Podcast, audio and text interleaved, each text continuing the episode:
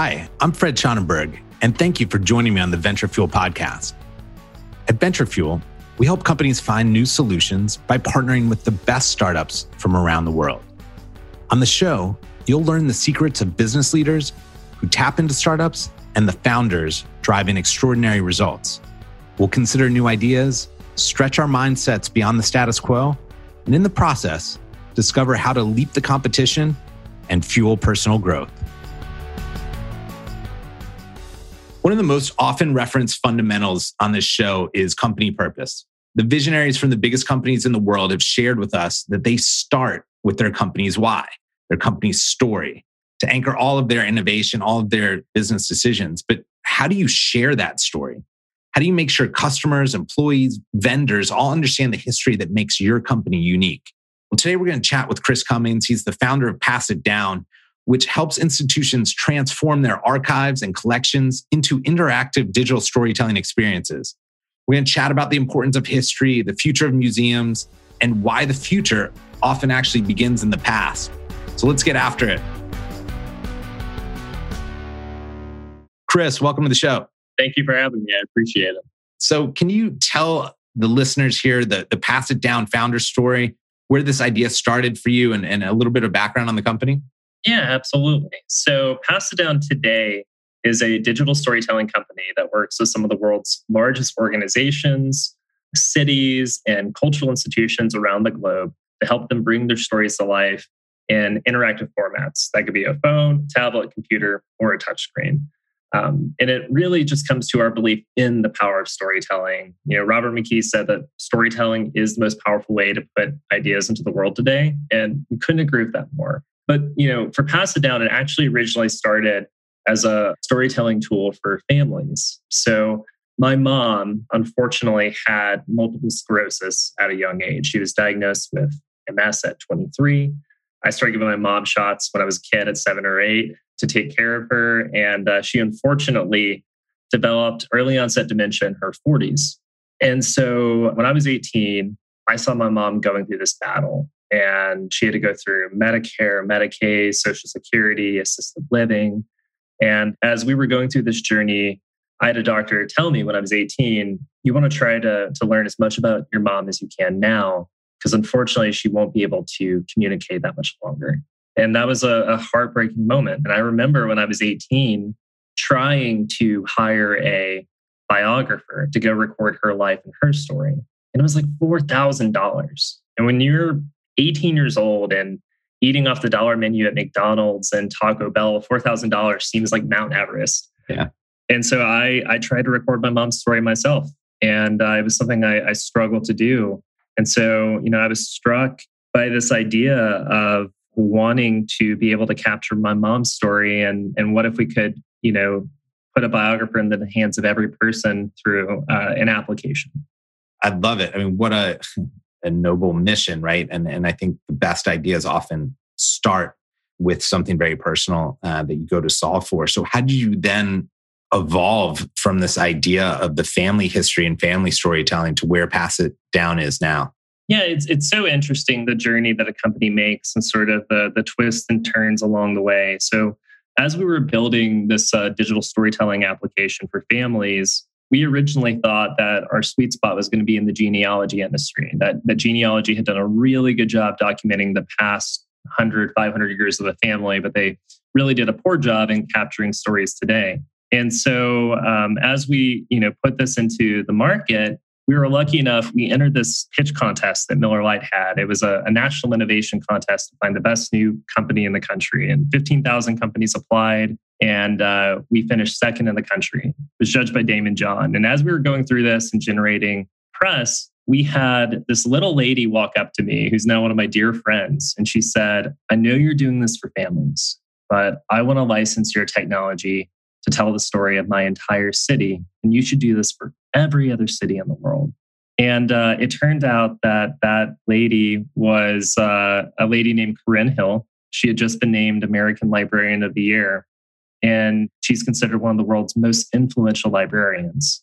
And so that was the first time we looked at expanding our technology. And so we expanded our platform in that way of showcasing not just family story, but community stories and municipality stories.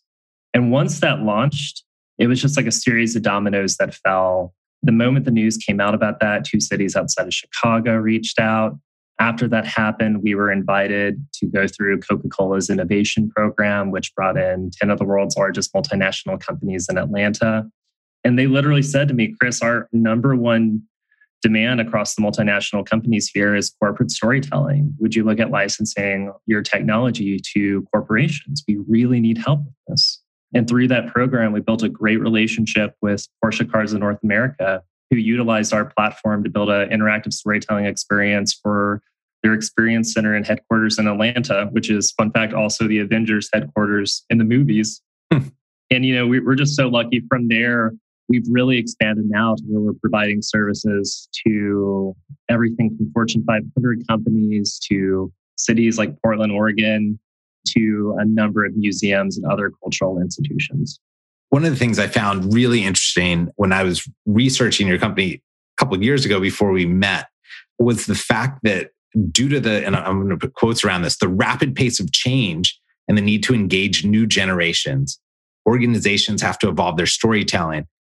And I think what's really interesting about that was that in order to keep up with how fast things are going, you're asking companies to actually tap into their past, right? And so I think it's such an interesting concept of even as things are going faster and faster, this sort of history of a company might be the thing that helps them determine their future.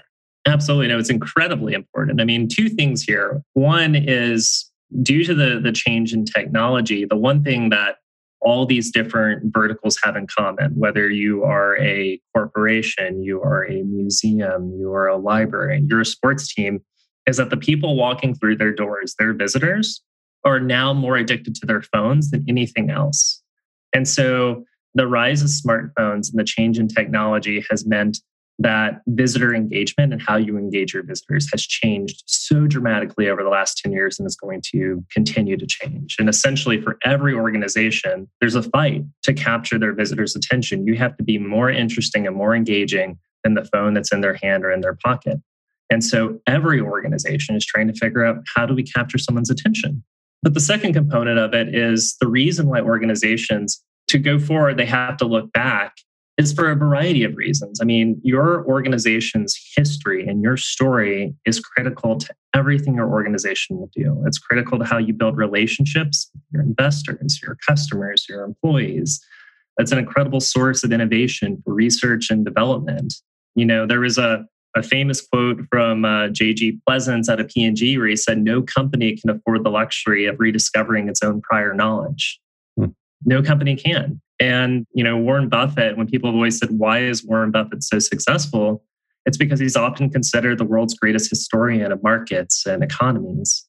He's famous for saying what we learn from history is that people don't learn from history. And you certainly see that in financial markets all the time. Essentially, if you look back, you can always find uh, something that's comparable to a current situation today. And so I think the best companies and the best organizations are the ones that tap into their story and they use it in every part of their organization from marketing to onboarding to sales so walk me through how does what does this process look like to work with you if say i'm you know whatever P&G nike unilever you can choose whoever uh, you'd like but how does working with you start what is the outcome? What is the value prop? Yeah absolutely. So when we work with a really big fortune 500 company we're typically working with you know a couple of different departments. Um, it's going to be either marketing it's going to be their corporate heritage or their corporate storytelling or it's going to be in their event side. And so often these organizations know they have an incredible history or incredible story but it's going to be locked into some type of a vault sometimes that is a series of physical file cabinets and then sometimes it is a cms or a dam but what they all have in common is the need to be able to take the stories and the history and the heritage that's stuck behind this vault and to be able to utilize it anywhere in the, that company's activities. So a company typically will plug our software in to their CMS or their DAM. And then they're going to choose. So we're kind of like Squarespace, but for storytelling. They're going to choose from a library of templates that we have. And they're going to be able to build their own storytelling exp- experiences to share their company's story. And then that can be deployed anywhere in the world. That could be on a touchscreen experience you're preparing for CES or for your upcoming trade shows and events that's going to wow a visitor when you're walking by. It could be a digital storytelling experience that you deploy in your business lobbies that replaces an old physical wall that nobody pays attention to. And you can update it instantly with new content and new stories. It could be in your intranet. So when any new employee is onboarded to your company, they have a chance to learn your company history and why that company matters. The essence is the story is important, and that story should be utilized in every area of your company's activities. And our technology allows you to be able to do that efficiently. I remember the first time I went to meet with Nike at their campus in Beaverton. Besides accidentally parking in a spot that was reserved for Michael Jordan, I ended up getting to the lobby early and spent about 30 minutes reading through this mini museum that they had set up. It had the whole history of Nike. It was like reading the book Shoe Dog years before it was published. It made me a more loyal Nike customer, I think a better partner, as the, com- the story was so compelling. I've had a similar experience at General Mills, at Kraft Heinz, and many other brands in their lobbies, but how does that extend outside of that lobby? And how does that extend when you go to events or when you're interacting with that brand in different places?